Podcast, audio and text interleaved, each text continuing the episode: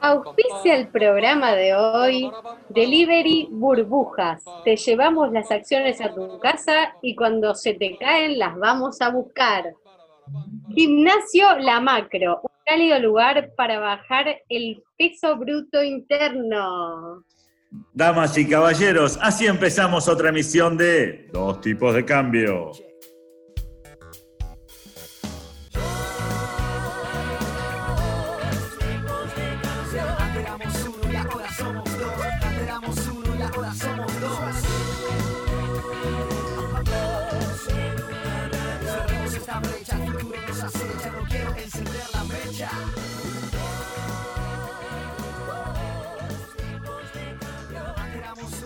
Bienvenidos, queridos agentes económicos representativos y virtuales. En este caso, mi nombre es Pablo Javier Mira, soy uno de los componentes de este programa que ha dado en llamarse Dos tipos de cambio.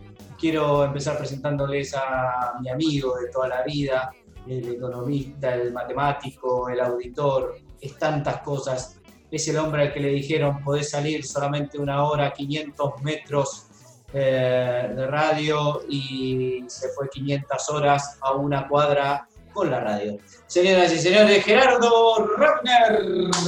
Muchas gracias. A veces me pregunto si las preparás antes, si realmente las estás preparando. Bueno, muchas gracias por este argumento. La verdad que eh, yo estoy muy bien, estoy acá. No saben a dónde estoy. Ahora adivinen dónde estoy en estos momentos eh, tratando de transmitir este programa.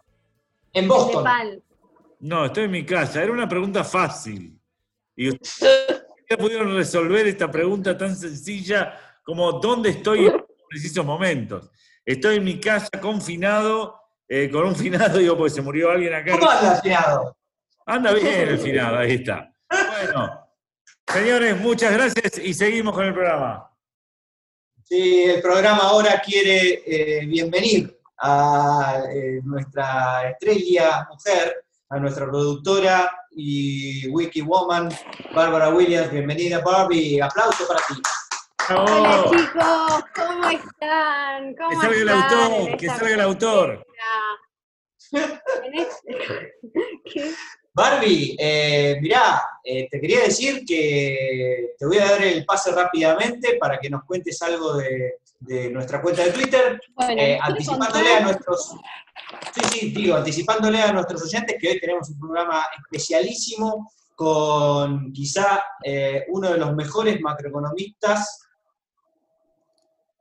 del mundo, Bueno, No sé si merezco del tanto. barrio No sé si merezco del tanto, barrio Pablo. de Palermo.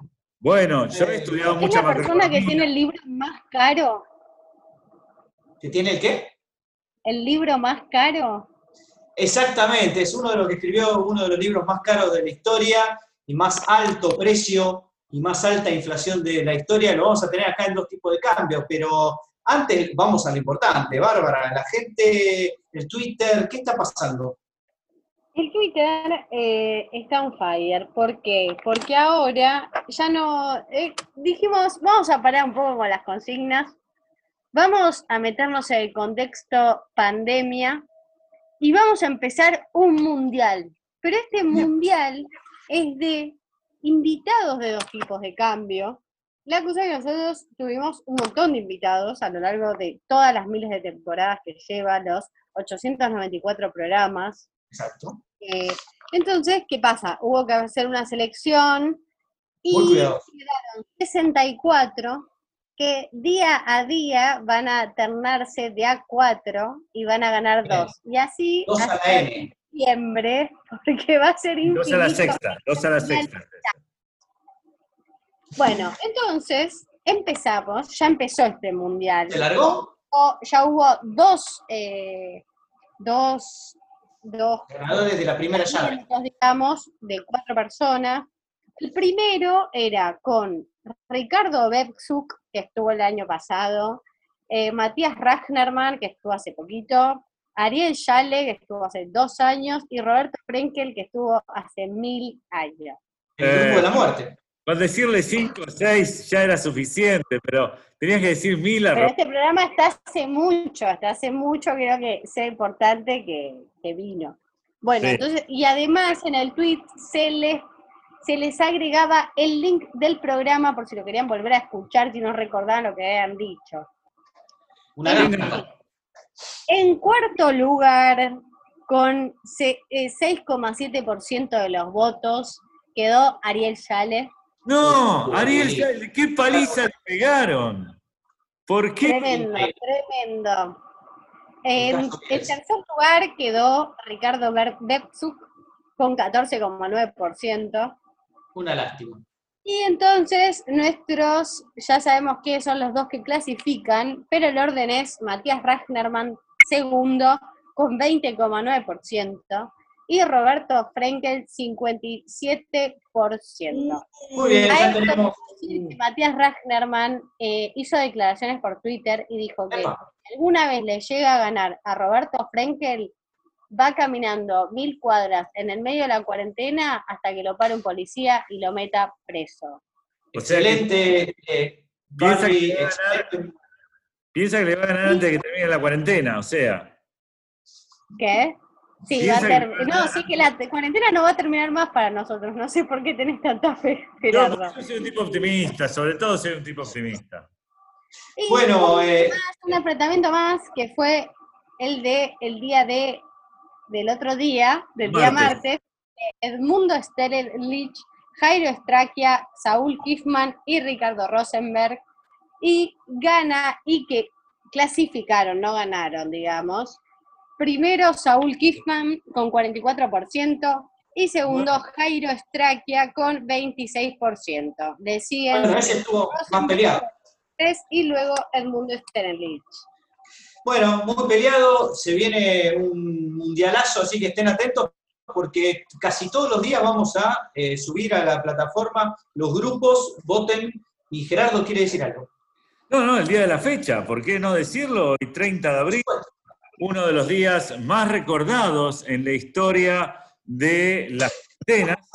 No, ¿por qué cómo que no? Sí, este, este un día como hoy, un día como hoy, pero hace muchos años, allá por 1777, nace en Alemania Carl Friedrich Gauss. ¡Gauss!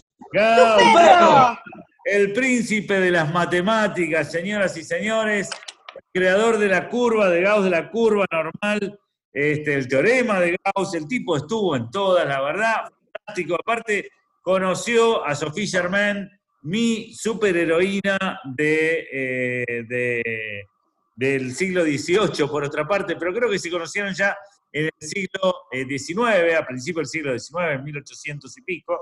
Este, es una linda historia de Sophie Germain y Gauss, porque este, Sophie Germain le escribía a Gauss, porque en ese momento, Barbie, a vos que te interesan estos temas, las mujeres no se podían dedicar a la matemática. Sí, Eh, no, se, no, se pod- no podían, no podían dedicarse a la firmaba matemática. con nombre de hombre. Y la mina escribía con nombre de hombre, Monsieur Leblanc, y le escribía a Gauss cuando Napoleón este, invade Prusia, obviamente toma la ciudad donde estaba Gauss, y ella le dice a un teniente del ejército francés, que era amigo de ella, porque la piba era matemática pero no boluda, este, le dice, cuídamelo a Gauss, cuídamelo a Gauss, este, y el tipo le dice quién era realmente Monsieur Leblanc, y ahí el tipo descubre que era una mujer. No se escandalizó, no, mentira. La verdad le escribe una Y le carta. dejó de hablar, le dejó de hablar por mujer. No, no, no, no, no. Le manda una carta, la verdad, hermosa carta la que le manda el, el Gauss a esta chica. La verdad que este, te, te pone un poco. Vamos a subir el link. escribir mi admiración y asombro al ver que mi estimado corresponsal, Monsieur Leblanc, se metamorfosea en, una, en otra persona, eh, según, que según nuestras costumbres y prejuicios debe encontrar muchísimas más dificultades que los hombres para familiarizarse con estos espinosos estudios. Un poco lo que le dice Después vamos a subir el link Ay, qué linda historia. Es me muy linda historia. Muy linda historia. Este, también, el- pero ya más acá, en 1945, se suicida Hitler. Así que mira, muere Gauss y se suicida Hitler, dos en uno, ¿eh? ¿Qué tal? Excelente. Bueno, espectacular. Eh, ¿Qué probabilidad hay de que suceda eso? No, no es normal, diríamos. A ver, si no hubiese sucedido eso, hubiese sucedido otra cosa. Y como nosotros buscamos Es esos datos, este, eh, la probabilidad es muy alta. Señores, eh, una breve recomendación de Twitter, el tuitero de la semana, Ariel Voskin, de B corta Oskin. Ariel Voskin, un verdadero nerd de la economía. ¿Qué es un nerd de la economía? No sabemos bien, pero este tiene toda la pinta de ser un nerd de la economía, una gran persona, pero una persona, una especie de rata de, de biblioteca, esos tipos que se leen todo, todo, todo, todo y le buscan la quinta pata al gato a todo y tratan de encontrar como la teoría correcta quién está más correcto del mundo y claro, el tipo después de leer mucho y estudiar mucho llegó a la conclusión de que hay un solo economista, un solo economista en la historia de la economía que tiene razón. No es Gerardo Rockner, no es Bárbara Williams y no soy yo. Por lo tanto, ¿quién queda? Por supuesto, ¿quién iba a ser si no? Piero es Rafa. Ustedes se preguntarán, ¿quién es Piero es Rafa? Bueno, No, no, nosotros nos perfecto. preguntamos lo mismo, pero Ariel Boskin es un es rafiano ortodoxo, según reza su, este, su bio, y eh, en la misma bio solo pide, para, porque él discute mucho con muchos economistas ahí, eh, que se use el, modo, el modus tollens. O sea, él pide lógica solamente para este, hablar en Twitter. Imagínense lo que sería Twitter si todo el mundo hablara en lógica simbólica, un absurdo completo. Pero el señor Boskin es un nerd, eh, exactamente. Es un nerd y eh, tiene esta, esta ortodoxia, este fan por Rafa, y bueno, y, y está muy bien, está muy bien. El último dato, ¿quién fue el mejor economista del siglo XX? O sea, de los 1900, a ver, ¿tienen algún nombre? El mejor economista del siglo XX para el señor Boskin. A ver, los escucho, tienen un nombre. eh, 1900, muchos economistas teóricos. A ver. Piero Rafa, qué sé yo. Bueno, es, ante, es sí, de la primera parte, digamos, pero es No, bueno, está bien. su El previo. tipo, el tipo muere recién eh, No, hace. pero sacando a Rafa, sacando a Rafa. Rafa es el mejor de la historia, 40 pero solo el siglo XX Para tiene algún nombre del siglo XX. Este, un nombre del siglo XX. Economista tiene que ser. Sí, eh, eh, 1930, por ejemplo, 37, Mil- 36. ah, ya me imagino quién puede ser. 1930. ¿Quién puede ser? Este, Keynes. Eh, no, no es Keynes, Ah, tienen más. este. No sé. No se te ocurre ninguno. No, de 1930. Friedman, digo, se me ocurren varios, pero no así. No, No, 1930. pero Friedman no, No, no, de los años. No importa, no importa. Tiré eso para que ti- tiren algún nombre, por lo menos. Pero bueno, Sí, pero te tiré. el mejor economista es Este, pero te tiré un montón, Pablo. el mejor economista para el señor Boskin del siglo XX es Pierangelo Garegnani. Y ustedes se preguntarán quién carajo es. Sí, no, Pierangelo Garegnani. a acertar a ese. Nos querías Es hacer un- perder, Pablo. Es un discípulo, por supuesto, de Piero Rafa. Así que, Bueno, está bien, está bien. Bueno. Bueno, Díganlo, es una tara. que el Bueno. señor Boskin no lo va a defraudar. ¿Saben qué? La comida preferida de este tuitero es la pizza italiana. ¿La pizza italiana? ¿No la argentina? No, solo ¿Vos, Gerardo, sabés algo más de Boschi? italiano. A él le gusta todo lo italiano. Mirá, Gerardo, Ahora ¿Sabés está un poco mal por lo de la pandemia, pero bueno, por suerte él está acá, ¿no? Porque yo te digo, las investigaciones que hicimos, le gusta pasear por los bosques, pero solamente descalzo, descalzo, con una remera, que si le llega a cubrir eh, más abajo del calzoncillo, bien, si no, es lo que hay. Ese es el comportamiento del tenemos señor fotos, tenemos fotos, pero no vamos a publicar. Hay fotos exclusivas. Sí. Bueno, serán subidas en su momento. Señores, estos dos tipos de cambio y seguimos de la siguiente manera. Dos tipos de cambio. Porque nada nos importa, pero tampoco nada nos exporta.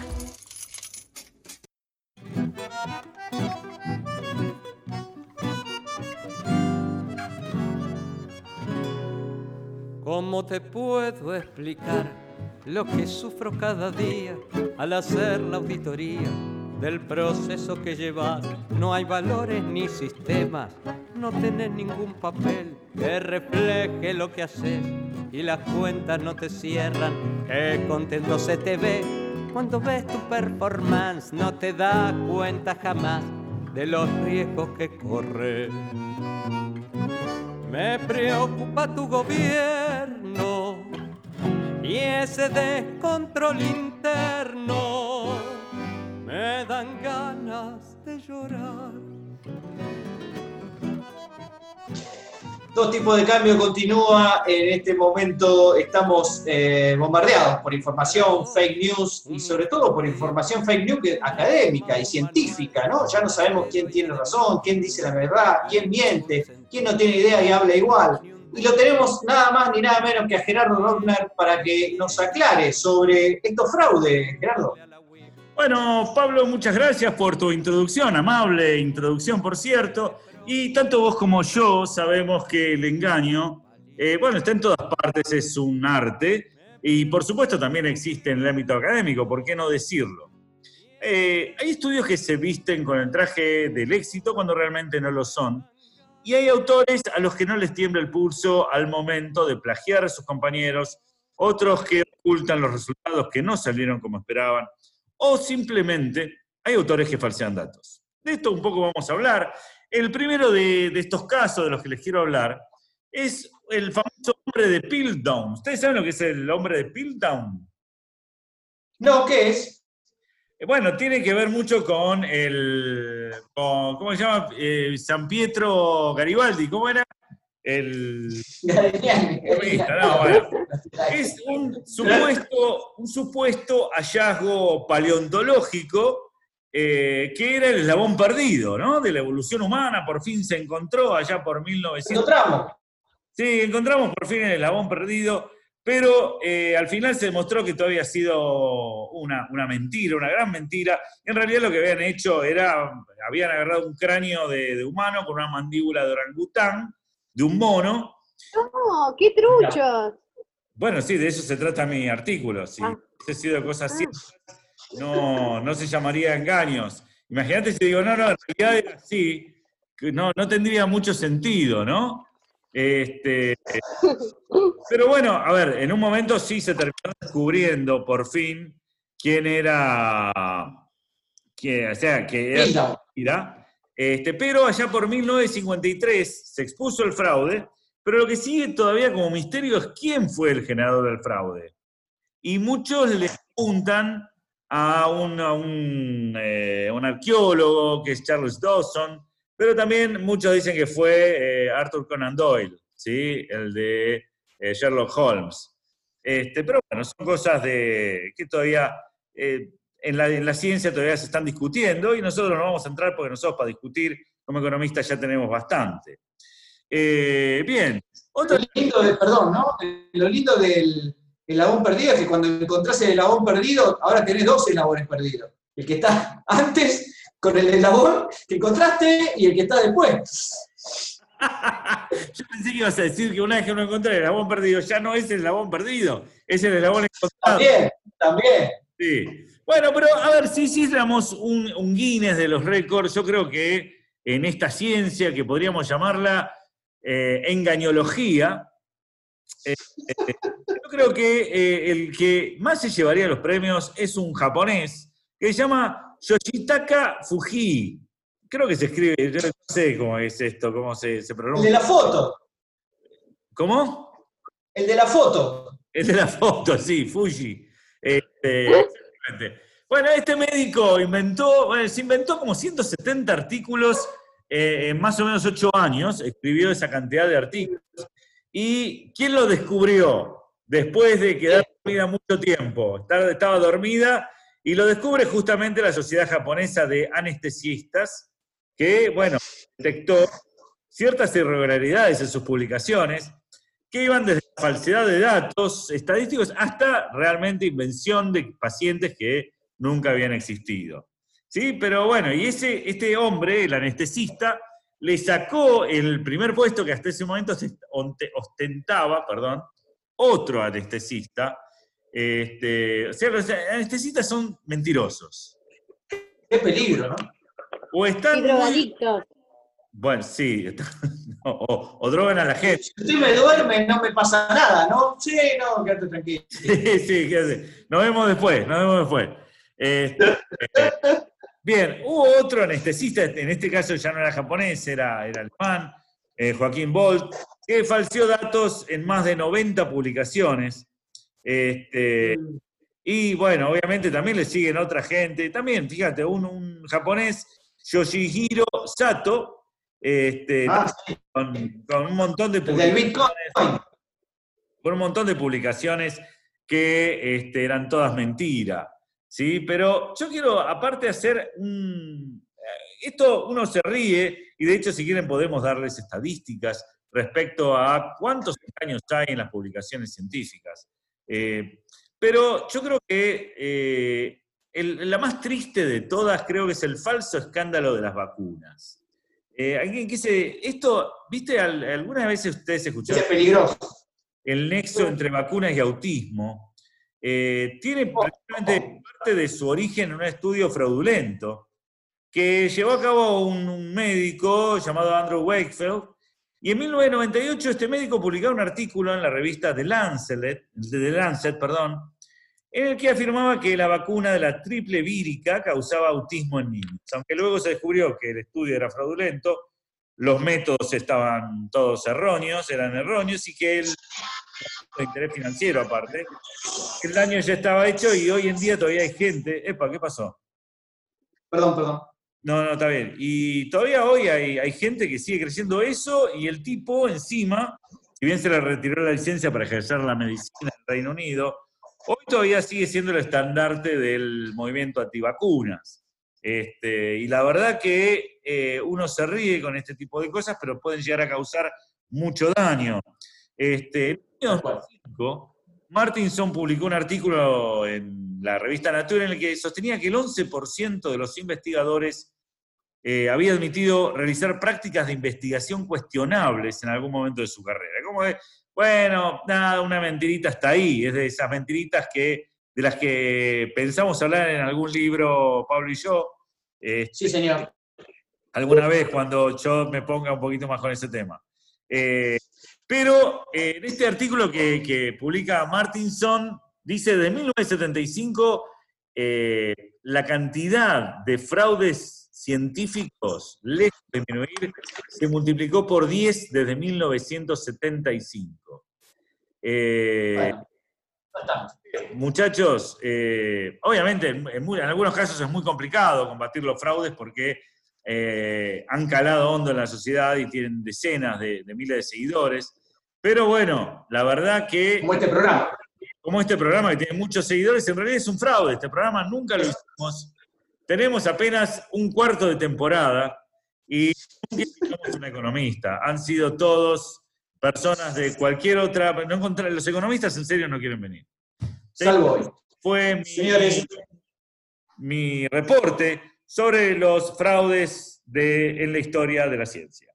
Señores, la policía científica, a cargo de Gerardo Rodner, eh, listo para detener a los delincuentes de datos. Eh, dos tipos de cambio sigue de la siguiente manera.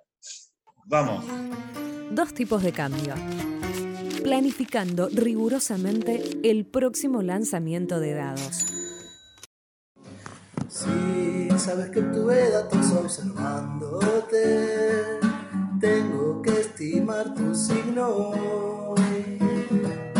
Vi que tu alianza estaba incrementándose, muéstrame el verdadero valor.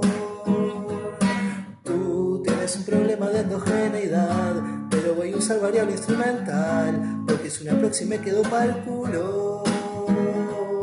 Ya uso igual para tu estereoelasticidad, y encima el stata va tardando más. Esto hay que tomarlo sin ningún apuro. Despacito, voy a eliminar tu sesgo despacito. Deja que en dos etapas yo te estimo, hasta que tus cuadrados sean mínimos. Muy bien, bienvenidos a otro momento de Dos Tipos de Cambio, un momento especial porque nos visita, eh, bueno, un, un economista que ha, ha cerrado grietas, podríamos decir, en todos los sentidos, este, sobre todo por su calidad académica y también, por qué no decirlo, dado que últimamente he tenido la, la oportunidad de, de- de estar más cerca de él, gran calidad eh, humana también, así que eso, eso vale mucho, sobre todo tratándose de un economista, imagínense. Bueno, en este caso, eh, y, con un, último, un nue- nuevo galardón obtenido, una especie de campeonato mundial de la uva, lo cual es una contradicción de los términos. Un campeonato, ganó, ganó un campeonato mundial de profesores de la uva, y por eso lo tenemos acá, digamos, porque si hubiese perdido, obviamente que eh, no iba a ser de la partida, pero está con nosotros Daniel Heyman, bienvenido, Daniel, un aplauso. Muchas gracias. Gracias por, por la introducción. Bueno, este, esperemos que ya te, te estén mandando la copa correspondiente. Y, y Daniel, la verdad que, eh, que es una oportunidad tenerte acá para eh, hablar un poquito, digamos, de este, de este fantástico shock eh, que tenemos para, para analizar. Vos sos una persona que has estudiado mucho el fenómeno de las crisis y de repente nos encontramos con esta especie de cisne negro o verde o no sé qué color es, que eh, está cambiando la forma en que de, de- de entender la economía y que nos eh, obliga a repensar todo casi de un día para el otro. ¿Cómo, cómo lo estás viendo vos? Bueno, es eso, eh, en primer lugar. Es curioso en algún sentido, porque ahora eh, vos ves por ahí eh, referencias a que Bill Gates había anunciado que iba a haber una pandemia en algún momento y las pandemias han ocurrido en el pasado. Eh, sin embargo, no estaba en el radar. Digamos, eso es perfectamente claro, eso como vos decís es un cisne negro, de los cisnes negros que va- ya habías visto. Ahora, un- una de las cosas que seguramente va a pasar, eso ya está pasando, me parece, es que la eventualidad de una nueva pandemia va a seguir en el candelero. ¿Ok? O sea que, y eso va probablemente producir adaptaciones diversas en, políticas económicas, etcétera. Podemos charlar un poquito más adelante. Ahora, en términos del efecto económico, eh, hay una, es muy interesante la eclosión de, de- de trabajos y conferencias y eh, conversaciones como esta que estamos teniendo, que hay en todo el mundo sobre esta cuestión. Lo cual lo que te revela una vez más es que estamos aprendiendo sobre la marcha y vamos a seguir aprendiendo bien, bien pasado el evento, cuando se conozcan un poquito más algunos elementos de, de cómo, han desarrollado, cómo ha sido la respuesta precisa, específica de las económicas. ¿no? Hablando desde el punto de vista económico. ¿no? Desde el punto de vista, yo me imagino, epidemiológico, también va a haber aprendizaje. Claro. Porque vos, vos lo que ves es que el conocimiento que se tiene es un conocimiento que se va haciendo, no es un conocimiento, el conocimiento biológico se va haciendo, no es un conocimiento que está establecido de antemano. Hay cosas que sabés, modelos de propagación de epidemias, eso existe desde hace años, pero lo que se usa, digamos, está sujeto a revisiones, adaptaciones, incorporación de nueva información, etcétera, etcétera. ¿no?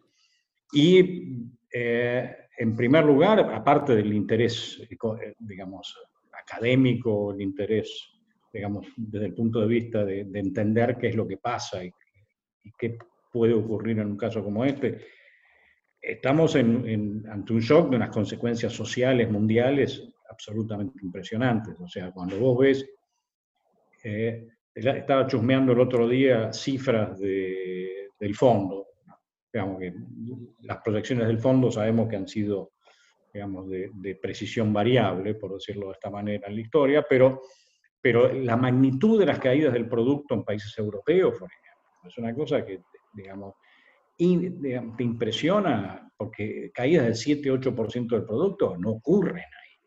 No, claro. claro. Ahora, ahora es posible, plausible, esperable, y después se verá cómo se sale. ¿no? Y dentro de la multitud de, de letras del abecedario, Ah. según la cual se dibujan las recuperaciones, digamos, ¿tenés alguna fe más en algunas que en otras? Digo, vos has estudiado los ciclos mucho y, y esa experiencia de una vez te sirve para esto. Al, alguito sí, digamos. Eh, Bueno, es lo que se dice, esto es un shock de demanda combinado con un shock de oferta, un shock de oferta combinado con un shock de demanda. Hay Es un shock, va. ¿Ah? Es un shock. Es un shock, viene, sí, sí, sí, sí, sí. Te pega de un lado y cuando más o menos absorbiste, ¡pum!, te pega por el otro. Eh, yo creo que, digamos, por supuesto, eh, en algún momento va a haber una recuperación, eso creo que no hay duda. Mi impresión es que hay razones que uno puede también asociar con fenómenos de las grandes crisis tipo depresión. Eh, hay, fe- hay fenómenos que van a hacer que queden res- resabios mm, más o menos persistentes, digamos, no, no para toda la vida tal vez, pero que se sigan notando, porque hay dos cuestiones. Una es, eh, ¿qué va a pasar con el tendal que va a hacer esto en el sistema de crédito, en el sistema de, de pagos, en los contratos? Ok. Es un tema con el que con Pablo hemos conversado mucho a lo largo del tiempo y va a haber pérdidas de riqueza asociadas con incumplimientos contractuales que repartir de alguna manera en tamaño, yo creo que muy importante. Y además, puede ser, digamos, eso me parece menos obvio, pero me da la impresión de que la estructura de la demanda va a cambiar. O respecto de lo que era pre, pre coronavirus. Te cuento una anécdota, a vos que te gusta el behavioral.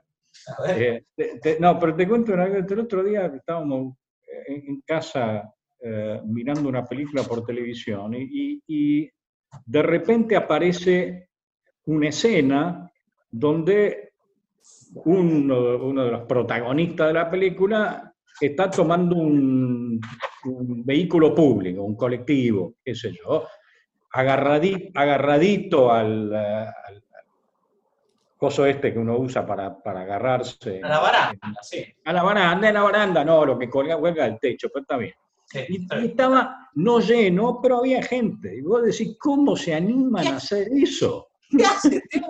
¿Qué hacen? Inventados. Mándelo preso. Sí. Además, está exponiéndose y exponiendo a otros, pero, pero fue casi automático. Mirá, ¿Me entendés? Yo digo, sí, espero que se me pase. claro, que no tenga huellas. Este, que no sí. tenga esa huella. Pero, pero es posible que nosotros ahora digamos, mirá, qué sé yo, y te me voy de vacaciones afuera, pero en una de esas me pesco algo.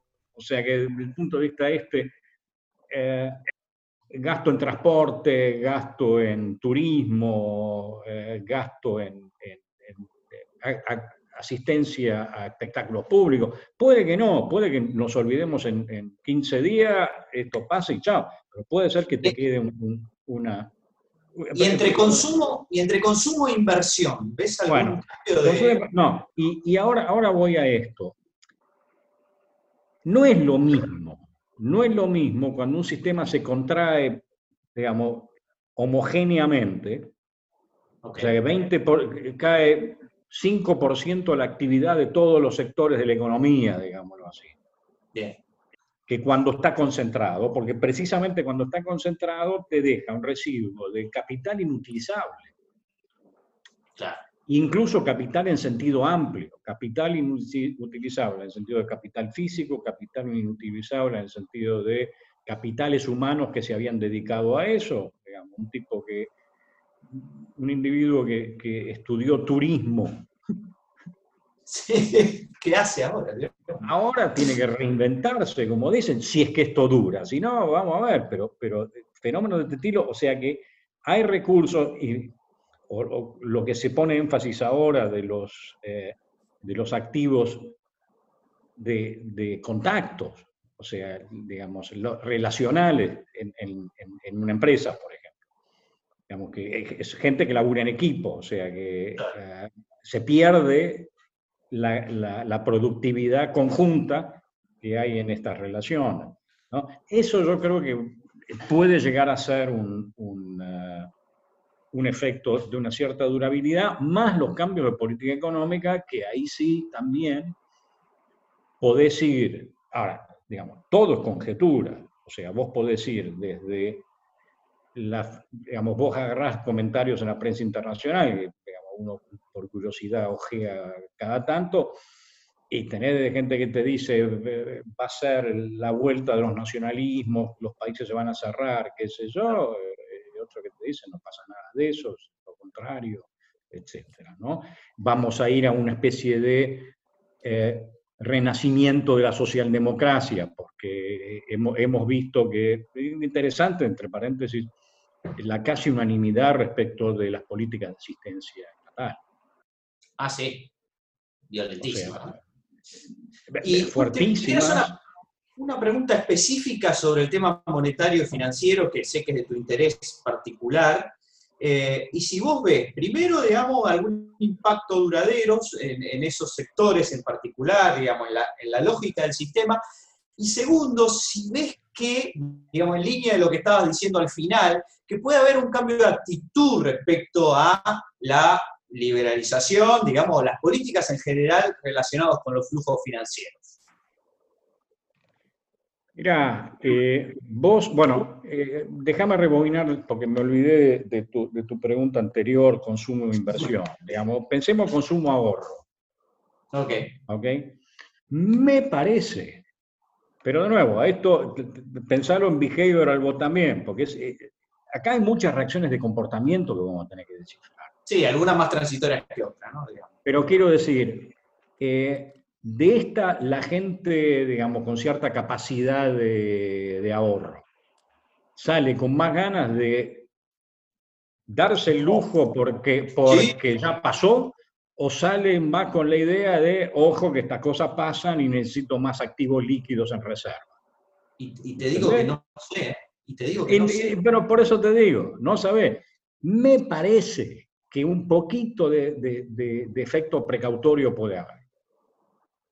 Ok, pero el, el problema es que hoy no sé qué va a pagar en el futuro, ¿verdad? El ahorro. No, pero ahí me, por eso, por eso lo que vos te- por eso lo que vos tenés son, o sea, es, es difícil, aunque no imposible, de nuevo, eh, eh, pero es difícil que haya un boom de inversiones productivas a menos de comprar acciones de Netflix cuando la gente se queda en casa. Claro. ¿no? El tema financiero, No, no, por eso, por, por- eso te digo. que por eso es que tenés a los gobiernos. ¿Y qué es lo que quiere? Porque vas a tener una expansión monetaria salvaje en el mundo, en el mundo desarrollado, incluyendo, pero enorme. Eh, de, manera distinta a lo que pasó con la crisis, también una expansión monetaria enorme, pero esta vuelta va a ser gigantesca. ¿Va a haber inflación? Probablemente no, porque, digamos, probablemente no, casi seguramente no, porque la demanda, de liquidez Claro. Ha aumentado considerablemente. Ahora, la disposición, por eso, y de la, tu problema ahora es la transformación de ahorro en inversión. mm, ¿ya? Viejo tema. el viejo Porque tema. la gente, suponete que la gente reaccione con un ahorro precautorio, que es una posibilidad.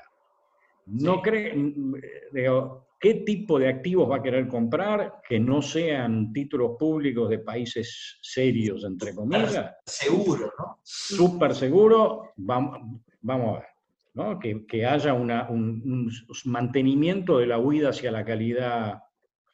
eh, bueno, por eso también ciertas, ciertos países como el nuestro eh, tienen limitaciones en, en- en cuanto a tomar medidas más intensas de asistencia a los, eh, a, a los dejados de lado, a las empresas en problemas y qué sé yo, por un problema de demanda de activos. Y el tema de los flujos internacionales de capital, eh, ¿tenés alguna precisión? Mira, por ahora, ¿qué por ahora son actores totalmente secundarios. ¿eh? Por ahora, porque, digamos, pens- pensemos de esta manera. ¿Quién va a ser la política macroeconómica en, en Estados Unidos? La Reserva Federal. ¿Quién va a ser la política macroeconómica en, en, en Europa, el, el- el Banco Central Europeo, notemos entre paréntesis la dificultad europea, que es otro fenómeno in- interesante, la dificultad en coordinar algo fiscal. Mm.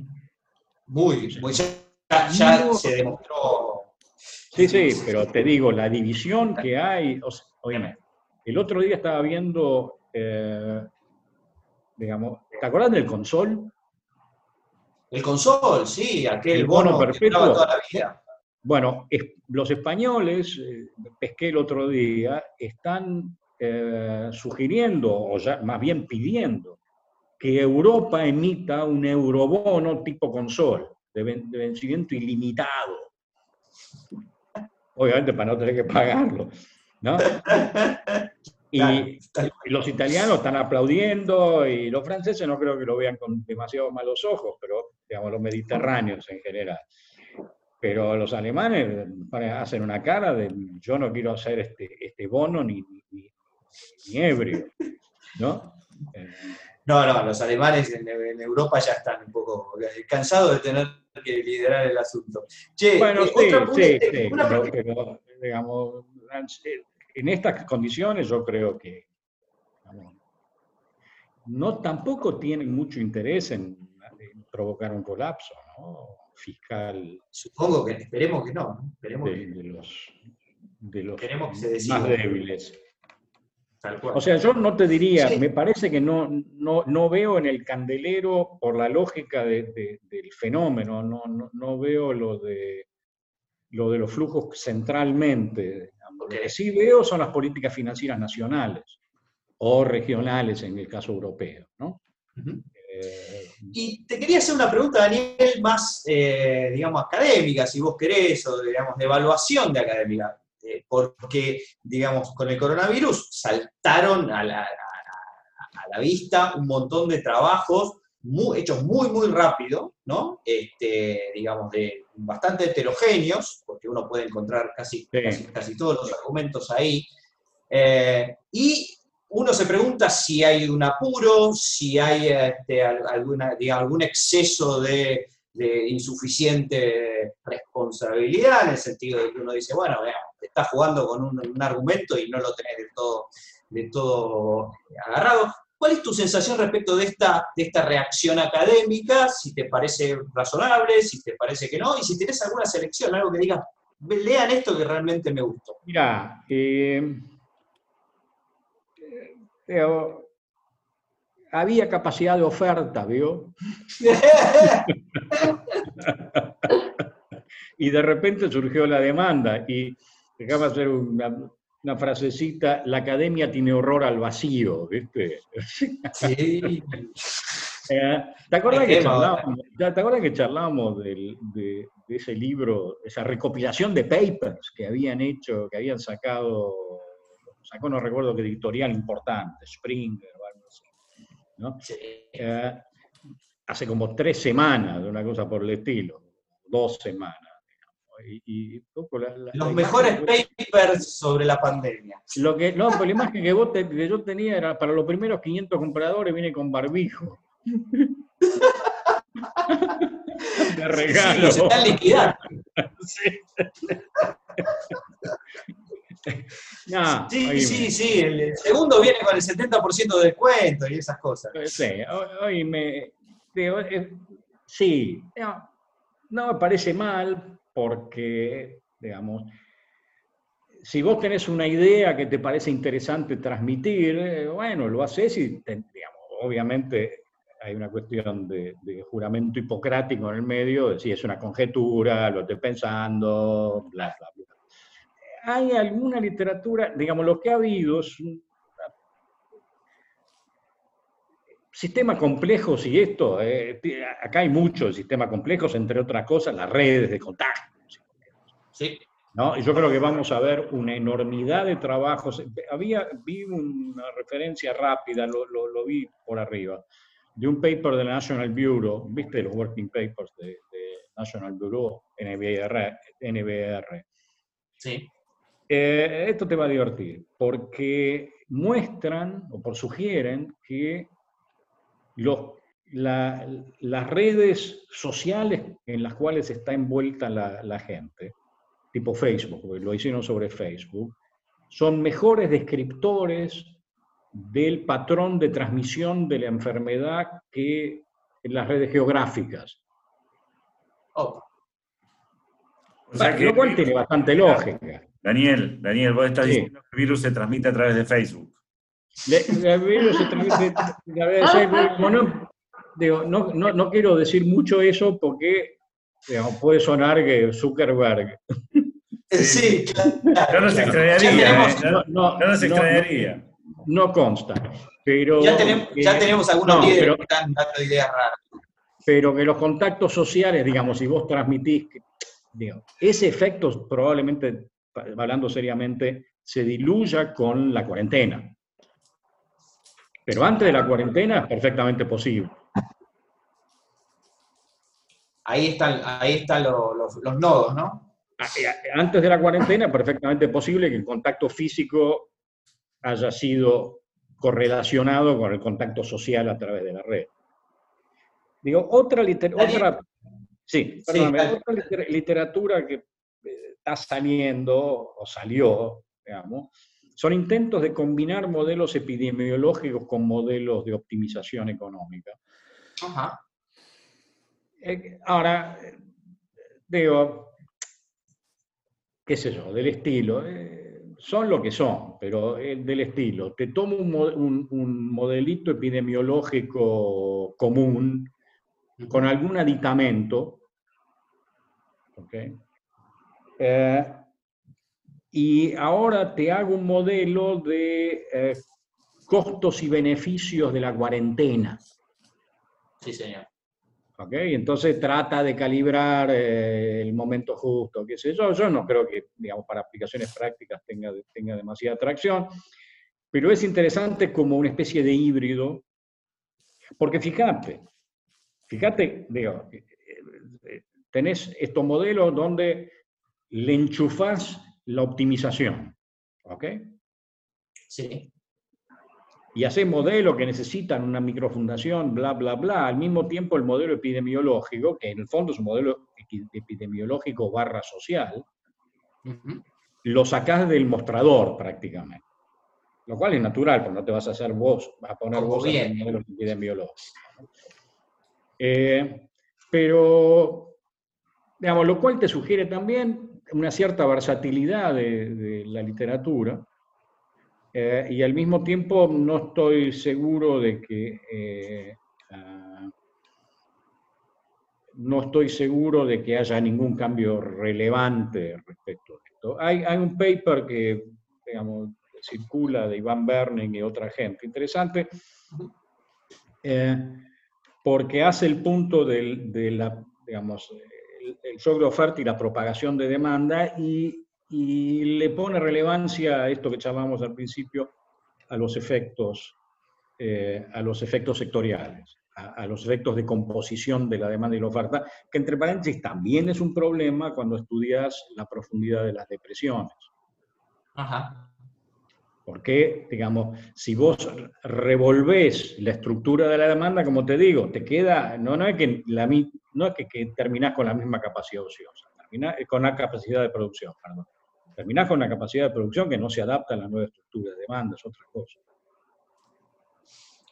Buenísimo. Eh, yo, por mi parte, te hago la última y es más a nivel personal, que es cómo, qué, te está dejando esto, si la estás pasando bien, la estás pasando mal, y si extrañas el IEP, no sé. La respuesta, si la estás pasando bien, es no. No, no, no, no, escúchame, escúchame, digamos, esto no es una una confesión porque está autorizado, pero, digamos, cada tanto cruzo la calle a media cuadra para ir al supermercado, a la mañana temprano porque atienden a los grupos de riesgo, y me siento que, que- que- estoy explorando la sabana africana, digamos. y- no, esta Irás para todos lados. Miro, miro y tomo, abro los pulmones. No, pero en serio, en serio. Yo, yo particularmente me, me siento el eternauta. Sí, sí. Una cosa así, viste, todo estás todo escafandrado, ¿viste? Con todo. Sé. Este, Pero además, tenés que volver a tu casa y te tenés que bañar. El, el, el, ah, el otro día me manda un amigo un mail, me dice el domingo, me dice feliz domingo. Y le digo, "Hola, ¿qué domingo? ¡Ay, domingo! No, pero era para la juventud, Daniel, no Ahora, era para vos, No, era para no, la sí, ya sé, ya sé, pero te Feliz decir, domingo para la juventud. ustedes, ustedes, ustedes junaron que eh, dicen, dicen que el campeonato de Nicaragua se sigue jugando. No esa una liga. liga. De el de Nicaragua, lo cual es un horror para los nicaragüenses probablemente, pero, pero me agarra la cosa así, pásenmelo aunque sea. Claro, claro. Manden un cronista. Veo algo en Fox que no sea el Nicaragua, partido del Belarus. 1984. Sí, pero ya está, eso, el otro día, el otro día vi un par- viejo partido de la selección, el gol del Maxi Rodríguez, y me emocioné de nuevo, pero. pero, pero eso- eh, eso lo pero ves no, quiero, un, YouTube un- también. un- un- perdón, deme un partido que no sé cómo ter- que no sepa cómo termina. Este, Daniel, Daniel, Bueno, Daniel, yo te quería, pará, pará, pará, vos ya le preguntaste todo, yo no le pude preguntar. dale, dale. Vale. Este, Dale, yo dale. tendría al- algunas preguntas, ¿no? Por ahí, este, eh, la primera es, es respecto a los cambios que vos ves que realmente va a haber. Porque digo, a mí me da la sensación este, que los cambios obviamente los va a haber, pero estamos sobreestimándolos, van a ser menos de lo que la gente piensa. Incluso en algún momento dijiste, por ahí esto se pasa y a los 15 días está muy igual que antes. Este, yo no creo que a los 15 días, pero yo creo que de acá, ponele en marzo del 2021, vamos a estar pensando, che, ¿te acordás el año pasado agarraron colgados en el subte, repleto de gente otra vez?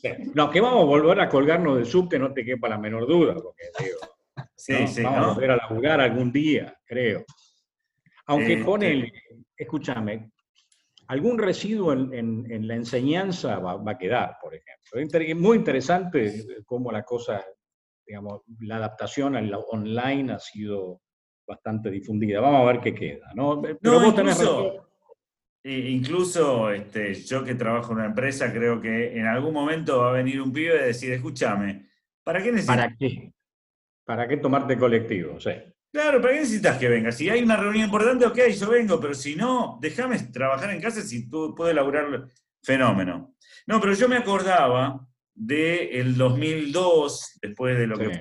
la, la- la masacre del 2002, que la gente decía, che, o el 2003 ya incluso también lo decía, hasta que volvamos a dar un préstamo hipotecario, eh, van a pasar... Sí, sí, sí, sí, en el sí. 2004 estábamos dando préstamos hipotecarios a lo loco. Sí. No esperes una recuperación, digamos, eh, vamos a ser prudentes respecto de la posible recuperación nuestra, digamos. Estamos en una, una crisis grande, pero digamos, es otro, eso es otro tema. Eh, Ok.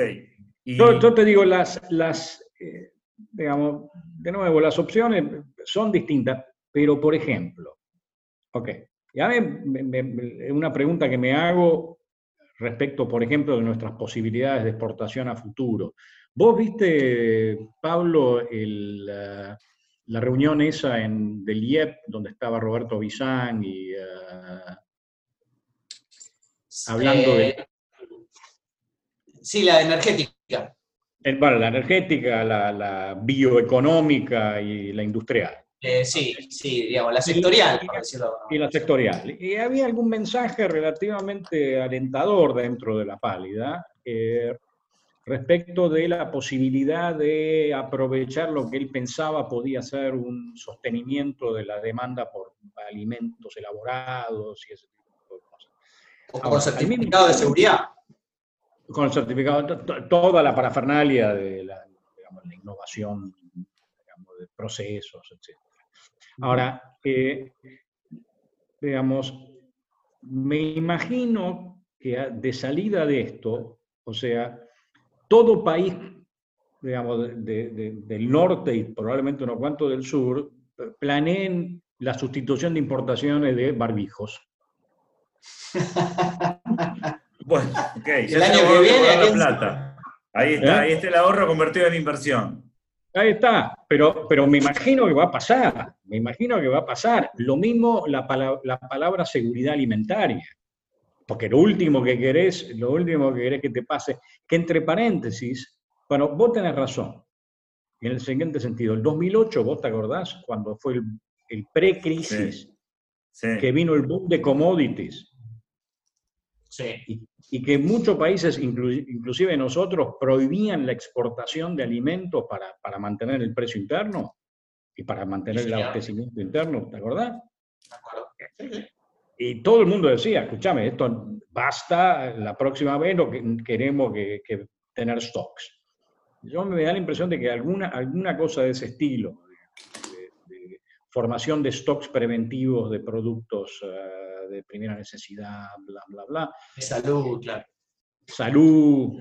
Sí, y sí, oíme, quieras que no, los países han hecho una inversión en, es así, inversión en, en, ah, terapia intensiva en gran escala. ¿no? Sí, bueno, ya eh, digamos que los clubes de fútbol van a pasar a ser centros de salud por un La tiempo masiva, no, oíme. Y bueno, y, y lo otro que, que yo te quería preguntar un poquito, pero un poco lo contestaste, porque el tema de los modelos complejos, y así como uno puede decir esto fue un cine negro por ahí que ya hemos vivido, pero que en definitiva vamos a eh, tomar muchas precauciones por esto, pero después va a venir otra cosa, que tampoco la veíamos. Sí, sí, oíme, Después va a venir otra cosa. Por supuesto, por supuesto que el pelotazo te viene donde no, estás, no te estás atajando, digo, sí, por supuesto. Por supuesto. Ahora, ahí, ahí- pero escúchame, ahí tenés, digo, esta cosa que seguramente no va a perdurar, exactamente. Pero vos viste el, el mapa ese, la- la- la- el globo terráqueo con el agujero de ozono que no es más un agujero. Había un, Eso son nada más. digamos. Eso solo, no, porque se llenó. Porque los gases que, se, que, que- que agujereaban, Ah, con los gas. el- claro. Digo, así lo entiendo, digamos. Esas, digamos, por ahí me equivoco del punto de vista, digamos, del análisis químico, biolo- eh, eh, físico. Y por ahí es una teoría. Pero- pero- una Pero lo mismo, lo mismo con, el, con la contaminación. Y por eso a decir, esto es una teoría maltusiana de los agujeros. Es decir, cuando hay un agujero de ozono generamos un virus y lo volvemos a, digamos, para que la cosa siga. Una especie Bueno, de... Eh, el, el- el- el otro día veía una foto de una manifestación, claro, una manifestación que debe haber sido, no, no recuerdo, en Suecia, algún país permitido, por lo menos poca gente que se reunía, eh, del partido del decrecimiento. ¡Eh! ¡Vamos, el decrecimiento! Y decía, ah, ya ven, ya ven, ya ven cómo- Yo te Nosotros- voto, te voto. Nosotros para estamos afiliados a ese partido hace muchos años. ya. pero vergo- pero vergon- vergonzantes. Yo te diría estoy en contra, pero Queremos ser Suecia, Daniel, después de todo. ¿Cuánto queremos tiempo? Y ahora tenemos la gran oportunidad, si ganan los de Growth. Bueno, ya esta es la pregunta sobre los cambios y, y la incertidumbre, digamos, cómo esto, eh, los, un sistema Eh, que pero- vos adoptes todas las, las estrategias en algún lado, como decía Daniel, te va a venir el pelotazo.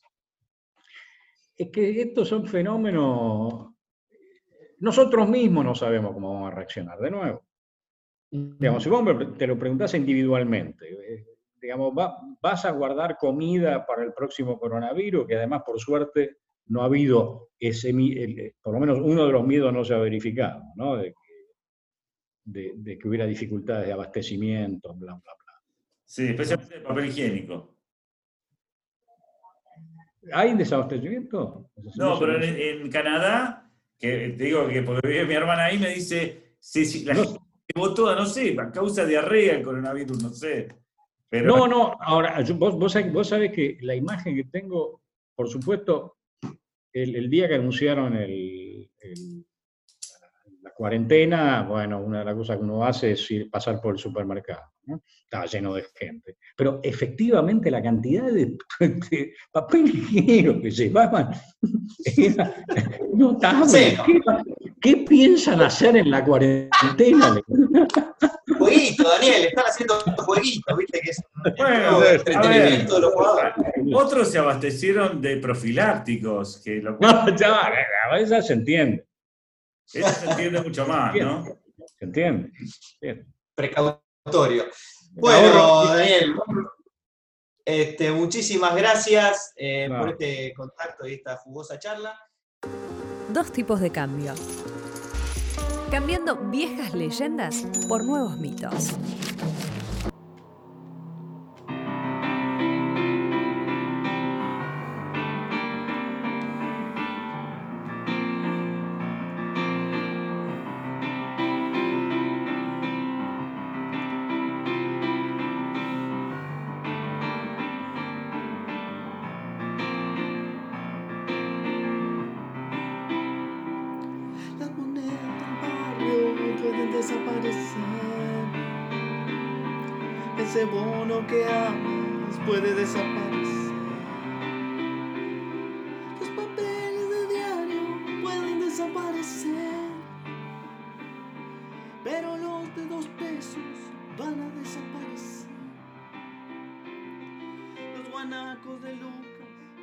Pueden desaparecer. Los de Lucas.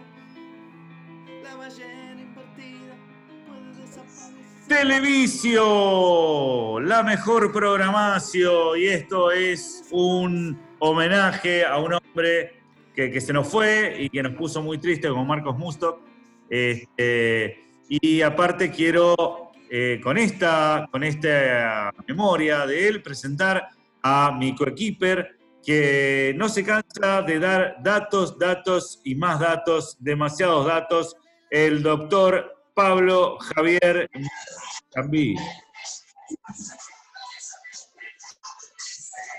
Lo que están escuchando, queridos amigos, es Too Much Information, el tema de, de Police. Quizá no escucharon nada porque ser escuchar algo por acá es muy difícil. Y eh, nos traslada exactamente al tema que eh, presentó Gerardo. Y la pregunta que les quiero hacer, queridos compañeros y compañeras, eh, ¿qué, ¿en qué casos uno quisiera tener no tener cierta información. Uno diría, bueno, siempre más información es mejor, pero les voy a plantear situaciones en las cuales a veces es mejor tener menos información. Por ejemplo, conocemos muchas parejas que cuando este, quedan embarazados, como se dice ahora, no quieren saber el sexo del bebé, ¿no? Hasta que nace. Eso es un caso común en el cual uno quiere guardarse la información por alguna razón hasta que tengan al niño o a la niña. Otro caso muy común y que, la gente, que hace enojar mucho a la gente son los spoilers, ¿no? Cuando uno ve la película, qué sé yo, y, dice, y al final estaban todos muertos. Uy, ¿cómo me decís eso? No, bueno, los spoilers ya sabemos que son información que hay que guardar y que no hay que decir por nada del mundo y por lo tanto mucha gente disfruta más cuando tiene menos información. También, por supuesto, hay temas eh, muy... Eh, polémicos respecto de la salud, del estado de salud de la gente, ¿no? El médico, ¿a quién le dice que uno tiene una enfermedad muy complicada o incurable o que se va a morir? Es, es una información que hay que manejar con mucho cuidado y que mucha gente prefiere no tener. Ahora, estos son cosas que más o menos conocemos, son cosas comunes, pero hay casos un poco más raros. Por ejemplo, se le pregunta, eh, si uno le pone como eh, sugerían los este, economistas behavioral como Thaler, ponerle las calorías a los eh, productos. ¿no? Uno está teniendo más información y sabe que si está comiendo muchas calorías o pocas calorías. Está muy bueno porque uno puede elegir.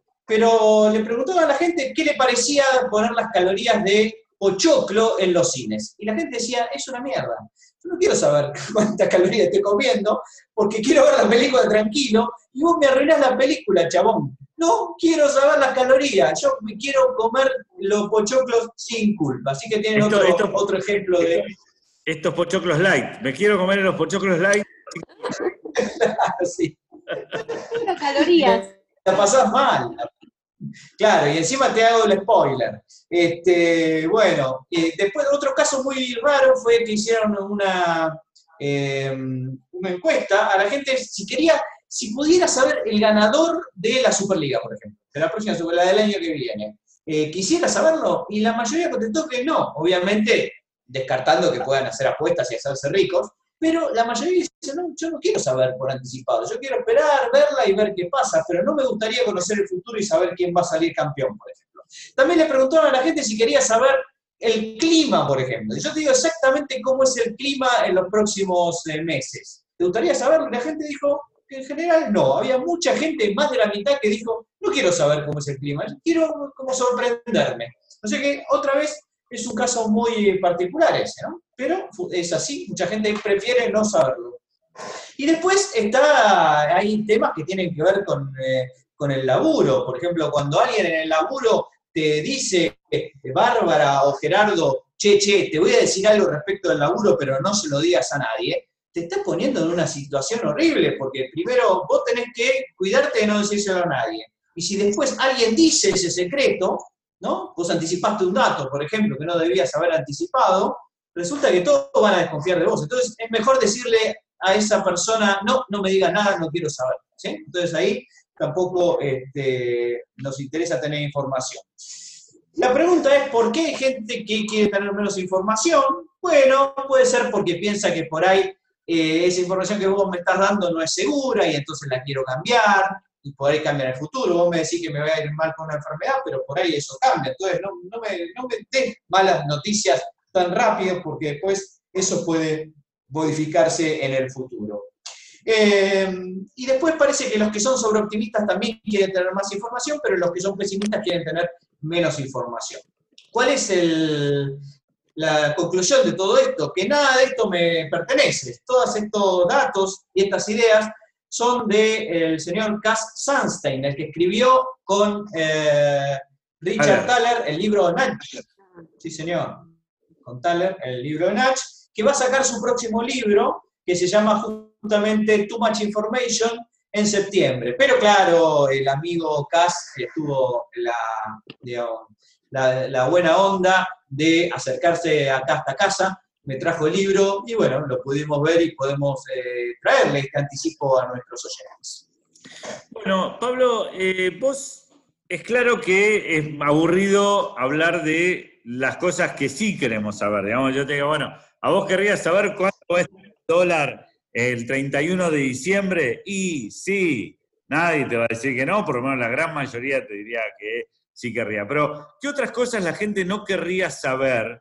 Vos mencionaste eh, las calorías de los pochoclos, este, el tiempo de vida que te queda. Suponete que alguien venga y te diga, che, te queda tanto de vida. ¿Te gustaría saberlo?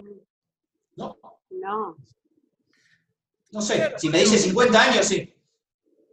Claro, si te quedan 50 años, pero si te dicen, me te quedan 50 años, y vos agarrás y decís, bueno, total no me voy a morir, hago un montón de cosas que antes tenía miedo de hacerlas, y este... Ahora casa. Y claro, lo que pasa es que es, eh, el momento de muerte con, la situación a un momento dado. ¿Qué otra cosa la gente no querría saber? no sé. No querría saber la, última vez que, te voy a ver, digamos, pero no que te voy a ver tipo porque te vas a morir, sino, no sé, la gente que viaja. Yo tengo amigas que se fueron a vivir afuera. Y no sé, como que nunca, mejor no decir tipo, esta es la última vez que nos vemos. Es bueno, sí, quizás nos vemos, quizás no, bueno, te despido hoy, pero quizás te veo un día antes que salgas. Eh, Hay gente que, por ejemplo, no quiere saber detalles de la vida sexual anterior de la pareja, ¿no? Ni de, tus padres. Comparativos. Ni de tus padres. Exactamente, no quiero saber cómo me hicieron. No, no, olvídate, olvídate, olvídate. Bueno, ahí tenés unos cuantos Gente, los dejamos pensando con esta alegre pregunta. ¿Qué información ustedes jamás querrían conocer? Ese es para cuando termine el Mundial, Barbie, podemos hacer esta pregunta en Twitter. Mientras tanto, seguimos con dos tipos de cambio. Dos tipos de cambio. Ni loco daríamos la vida por defender tu derecho a la libertad de opinión. Jamás. Dos tipos de cambio se va despidiendo, eh, no sin antes el eh, besito del topollillo Gerardo Rogner y su noticia insólita, Gerardo. Bueno, esta noticia está relacionada, como no puede ser de otra manera, con el coronavirus, porque cada vez más bebés tienen nombres relacionados con el coronavirus. Eh, oh. por ejemplo, que eh, tuvo gemelos, Uno se llama, la chica se llama Corona y el chico se llama COVID. Eh, No. ¿Por qué? ¿Por qué? sí, bueno, una, una criatura también recibió el nombre de COVID Bryant, eh, Rose y otra como Está COVID Lorraine. Sí, proponemos también llamar a otros chicos como Ébola, por ejemplo, Ébola Martínez, o Fiebre. este, otros nombres que podemos ponerles, Janta, Janta, mira qué lindo nombre para una chica. Janta, Me gusta Janta. eh, Suárez. O simplemente gripe aviar, sí, así llamándole. Sí, O a esa Shipti, o Vinchuca, Claro. Este, o Me gusta más. Dengue, Dengue González. Dengue González, Es un, eh, sí, es un bateador, un bateador Como, famoso. es como poner estos nombres como Nehuen. Pero bueno, buen tiene otra menos. onda, es más mapuche, qué sé yo, tiene otra onda, pero COVID, ¿cómo le Bueno, pero digo, COVID, COVID. es como si fuera chino, ¿no? Kobe Bryant, se murió, justamente. Bueno, pero este es el, el que le sigue, que es- tiene nombre de virus. Aparte, los pibes les van a decir virus cuando estén en la primaria, estoy seguro.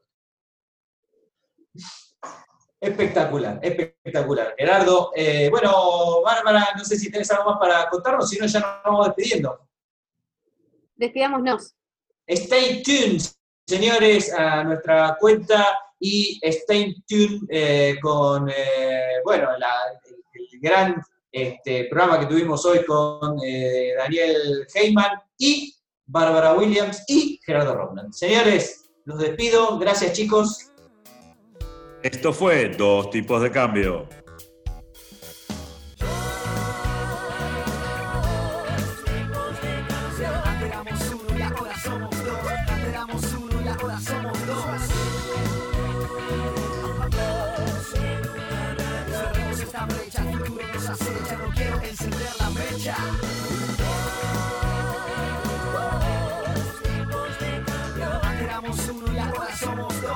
Éramos uno y ahora somos dos.